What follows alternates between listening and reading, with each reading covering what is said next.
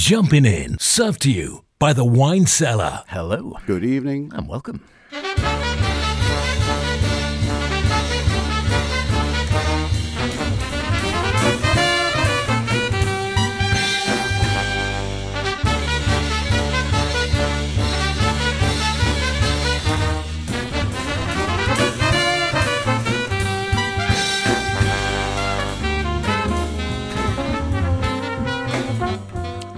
Can you believe it? Here we are again, jumping in with another special, talking to another great jazzer on the British scene and further afield, Binker Golding, celebrating, jumping in the best in modern contemporary jazz with myself, H. And me, Chris. Yes, welcome to this week's show. As H says, another special. Gosh, we're good to you. Where else can you get this sort of treatment?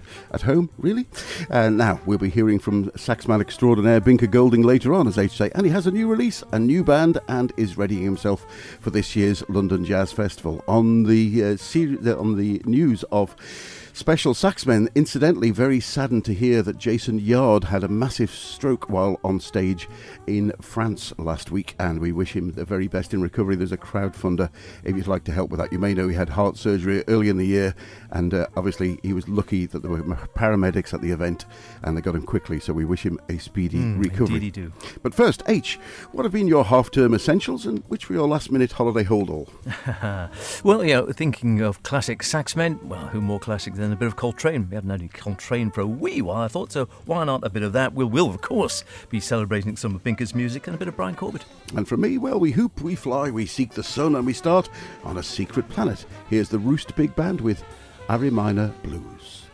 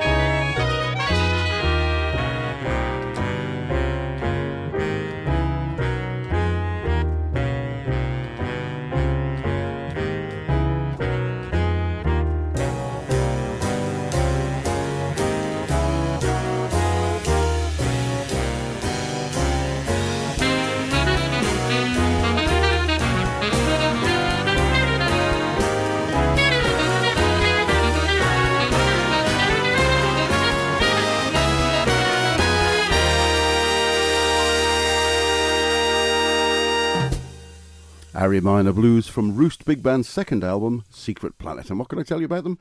Eh, Well, not a lot actually, except they come from Italy. And their Facebook page, they say roost is an English word that means roost. Or where birds, true, or where birds perch. Well, thank you for that. Yes, very useful indeed. The band was formed by Stefano Travaglini and Robert Rossi, and they say that they combined the first two letters of their names for the band name. Wouldn't that be stereo? Maybe the other way around. I see. Anyway, the 70s band, 17 piece band consists of five saxes, four trumpets, four trombones, a singer, a pianist, a guitarist, bass, and drums. And they certainly sound rather good. Hopefully, the third album won't be quite so much of a secret. We live in hope, as they say, but great to sound a lovely big band sound. And again, just listening to that, even in the studio, you think, wow, it'd be nice to hear that live. We were chatting before about listening to the Gareth Lockrane big band uh, live, virtually sitting in the band last year at uh, in the venue. So you're like feet away from the band. And my word, yeah, you really get that whole experience when you get a big band like that blowing. Fantastic stuff. Uh, from big band to a smaller band, and uh, we're staying with saxes, like you say, something not quite so well known to someone. I think everyone knows something about John Coltrane. His sheets of sound, his playing with Miles, his uh, drug addiction, his clearing himself up again, his spiritualism, his amazing talent on the saxophone, and his uh, brilliant playing with all sorts of people, particularly with his classic quartet. Let's go back to 1959. Coltrane Jazz, Fifth House.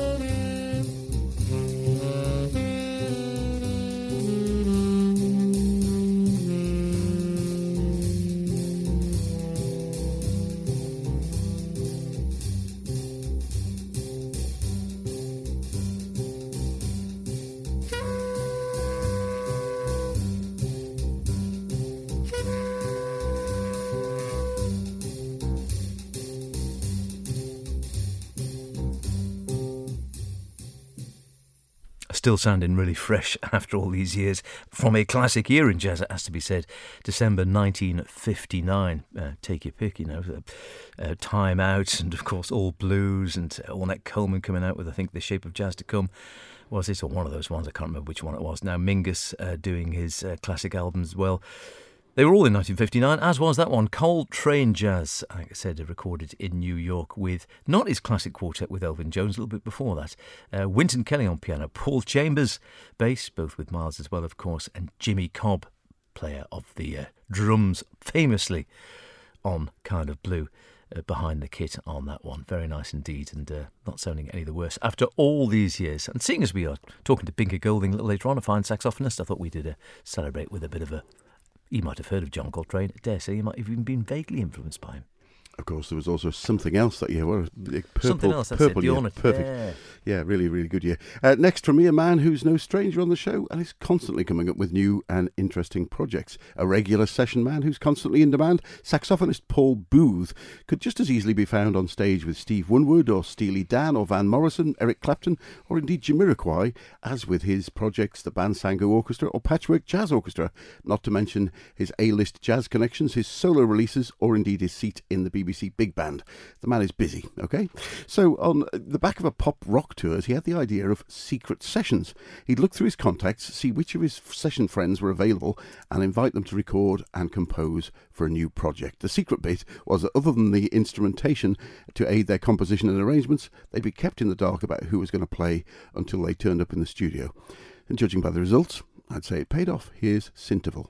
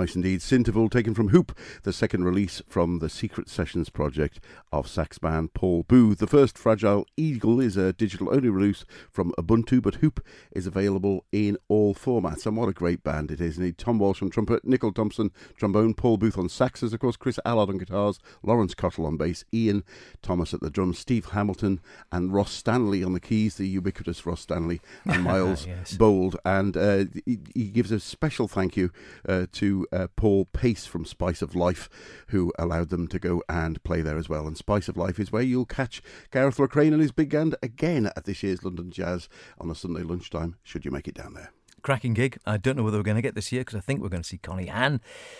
We'll see what happens.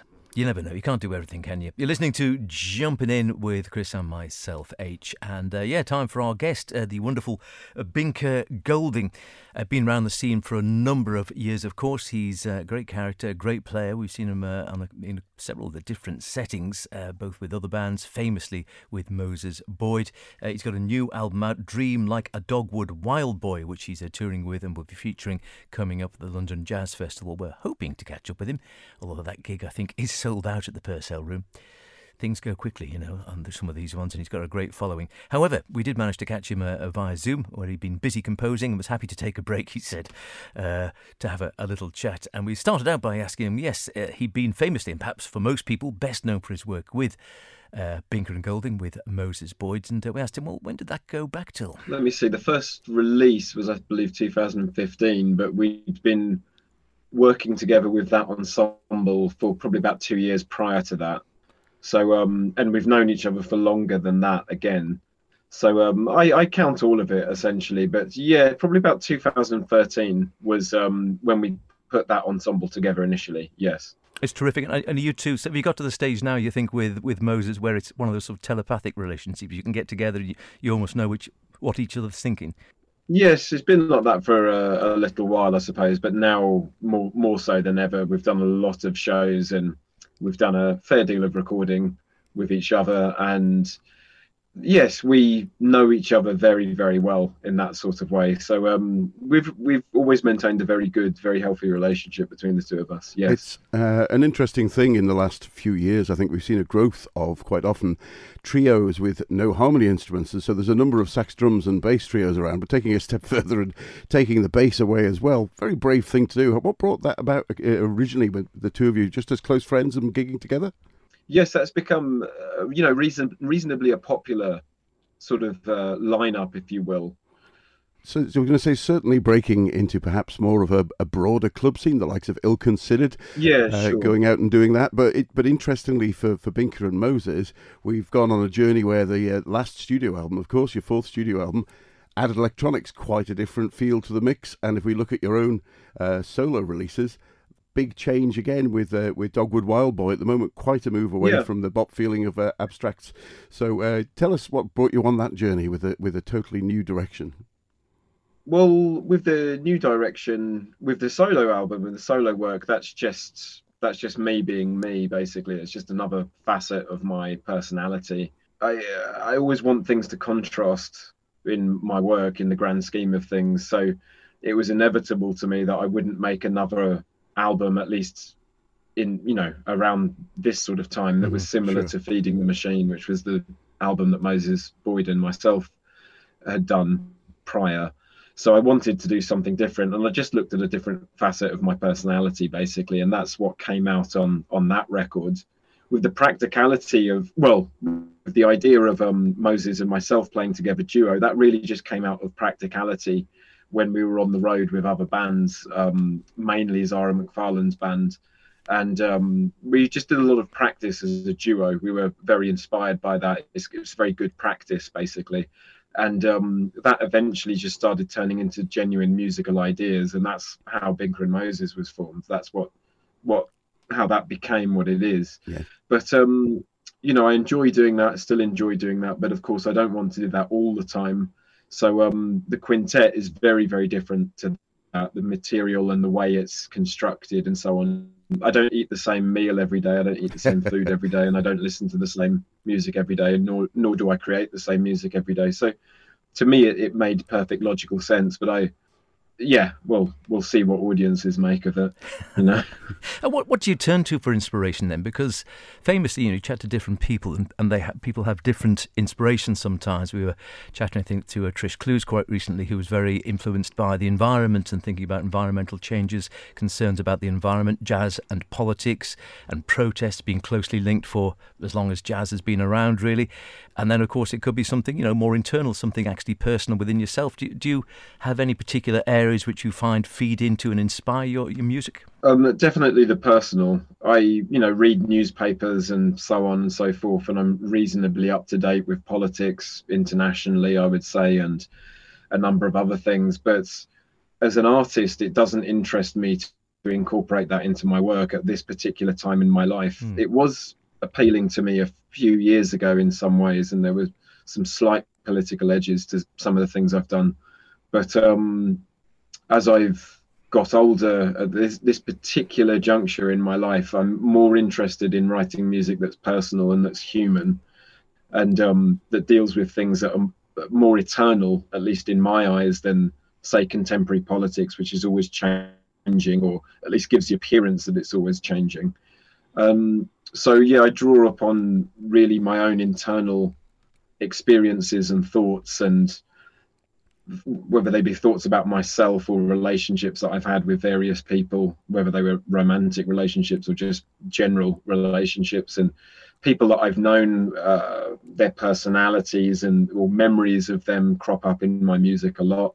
Um, I tend to write music about experiences and people that I've known and um, but it's it's not that I particularly draw inspiration from that. It's that it ends up being that. So I just write anyway. The the notes and notes and rhythm and harmony is what inspires me fundamentally. And then I get halfway through the piece of music and I realize halfway through writing a mm. piece and I realize it's about something else. It's about something that's actually happened to me or something that I know. So it's uh, the pieces more end up being about something rather than that thing inspiring them. If you see what I mean.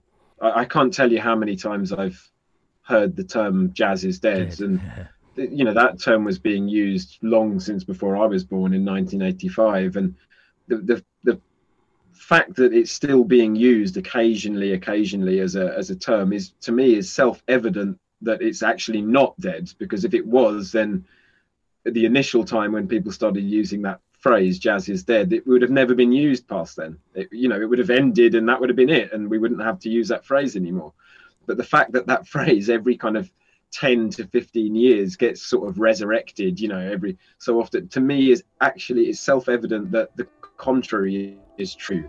So um i think it makes sense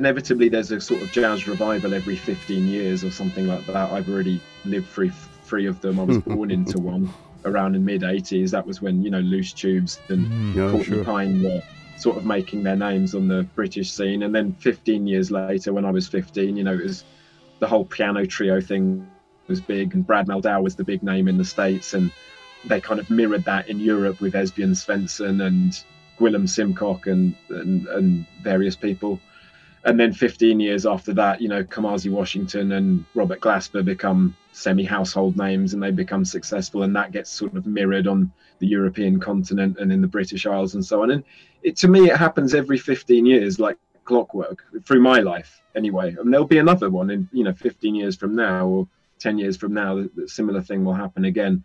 And that's just that's just show business. I think there's nothing wrong with that. I don't sneer at that. I don't look down my nose at that that's just show business. It's the, the these waves they come and go, and right now I think we're riding on a very very good one, which is healthy for the industry and healthy for musicians and audiences. And I, I hope it lasts, and I hope there's another wave, and I hope it's bigger than this one.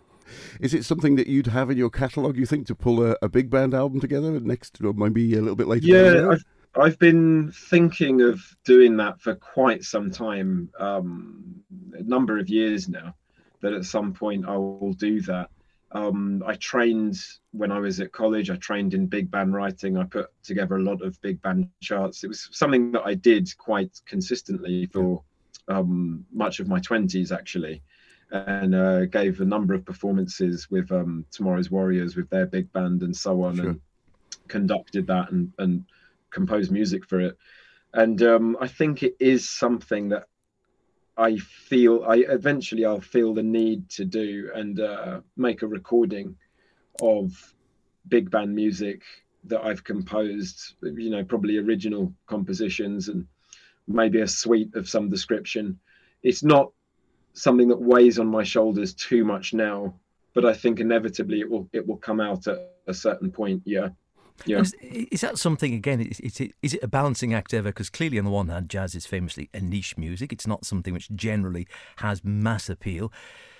You're bringing out music, as you say, which is coming from, in your case, you know, yourself, your personality. You're expressing yourself through music. Do you ever have to think? Obviously, you- you'd like albums, any albums coming out, to have a degree of commercial success. Is, is there any is there ever any element of that when you're thinking about bringing an album out? How commercial is this going to be, or is it purely about the music? And you know what, the audience will decide. I, I do think about uh, the commerciality of records or whether they'll be successful. But then the thing is, I don't do anything about that. So it's it's it's impossible to completely unacknowledge, you know, what how popular your music will be or you know how well it fits into the zeitgeist. I mean, I, I can write a piece of music and I can tell you how closely it fits into a, a, a current zeitgeist or not. Hmm. But um, the thing that I don't do is I don't engineer the pieces to fit into something. I just write, and um, if it fits in to what's popular and successful at this point in time, then fine, that's great. You know, I'll, you know, hopefully I'll sell a lot of records. If it doesn't fit in, then fine. I, it's just something that I have to do. You know, it's. Uh, I would. I would say the last album. I would say Dogwood is very uh, against the sort of current zeitgeist. I could have made a, an album a lot easier than that. That I that would have been more popular, probably on a more popular level. But I, I, I it's just not what I want to do right now. I want to. I want to play the long game and play and write music that I really, truly, truly believe in, and work at getting the audience, work at finding an audience for that music, um, because it's always out there. It just depends on how many people you introduce your music to. So it, it would have been really easy for me to have made, I don't know, like a spiritual jazz album or something that was, you know, really rhythmic and really danceable and everything, and uh, that would have been lovely. And but that's just not how I feel right now Sure. with the with the quintet stuff. It's not how I feel. It would have been very dishonest. And um, the thing about Dogwood, it, it, it was honest. It's an honest album. So um, it's just a matter of people having a, a you know a relationship with that album and finding you find the you find the audience for that music basically I was thinking, actually, uh, you've had a great relationship with Gearbox over the years, and it's not always Sure. having that choice to do what you feel and what actually is true to your heart. Is not always an easy relationship with a record company. I mean, i i if we look in the jazz world, of course, Miles was famously changing and, and would ride over any criticism and say, "This is what it is, man. I'm going forward. I'm not looking back," and would change and live with that. Equally, there's been a lot of other great jazzers and great pop musicians, but certainly in the more commercial aspect, if we look at Bowie or indeed uh, Peter Gabriel's a fantastic example. Asked to do another album the same as the previous one, he would say no and just go and find a new contract with a totally different record label who are prepared to take him on. You know, it's, a very brave thing to do. So have Gearbox been a really supportive relationship for you? Yes, they are, definitely have been. Um, we've been able, whether it was myself in my solo career or with Binker and Moses, we've been able to, in every instance, do what we felt was artistically honest and true. And they haven't blocked that at all. Any record label, they always have, you know, they always have something to chime up with. And Oh, sure. you know they try and perhaps steer you in a direction oh that was great you know that's sold and you know you know it would be nice if you kind of did something like that that. again but um they've never actually you know enforced that and i think they have known you know judging on my character and on for example moses boyd's character that it just wasn't going to happen you know is uh, the second binker and moses album was quite successful as far as independent british jazz albums go and um you know, the next one we did was nothing like that whatsoever. We Moses and I weren't interested in replicating that, and um, the first solo album I did, which was on Gearbox, I wasn't interested. When I came to making my second one, I wasn't interested in replicating that at all, um, in any way. So um, they've definitely provided that opportunity for us, which I think is the correct way to be. It's it's risky, it's high risk approach for a record label, but I think in the long term, it's the one which pays off, literally pays off financially in the long term, better, much better than, you know, yeah, sure, reproduction of ideas.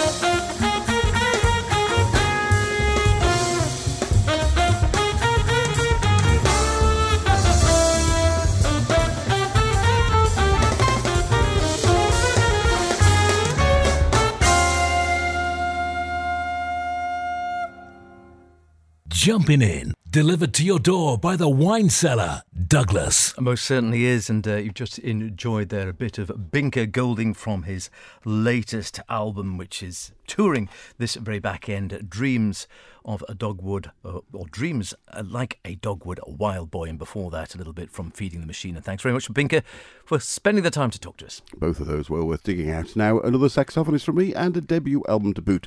Saxophonist and composer Donatas Petrikas is based in Vilnius in Lithuania, and with his quintet released Another Spirit earlier this year. Here's Flying Tail.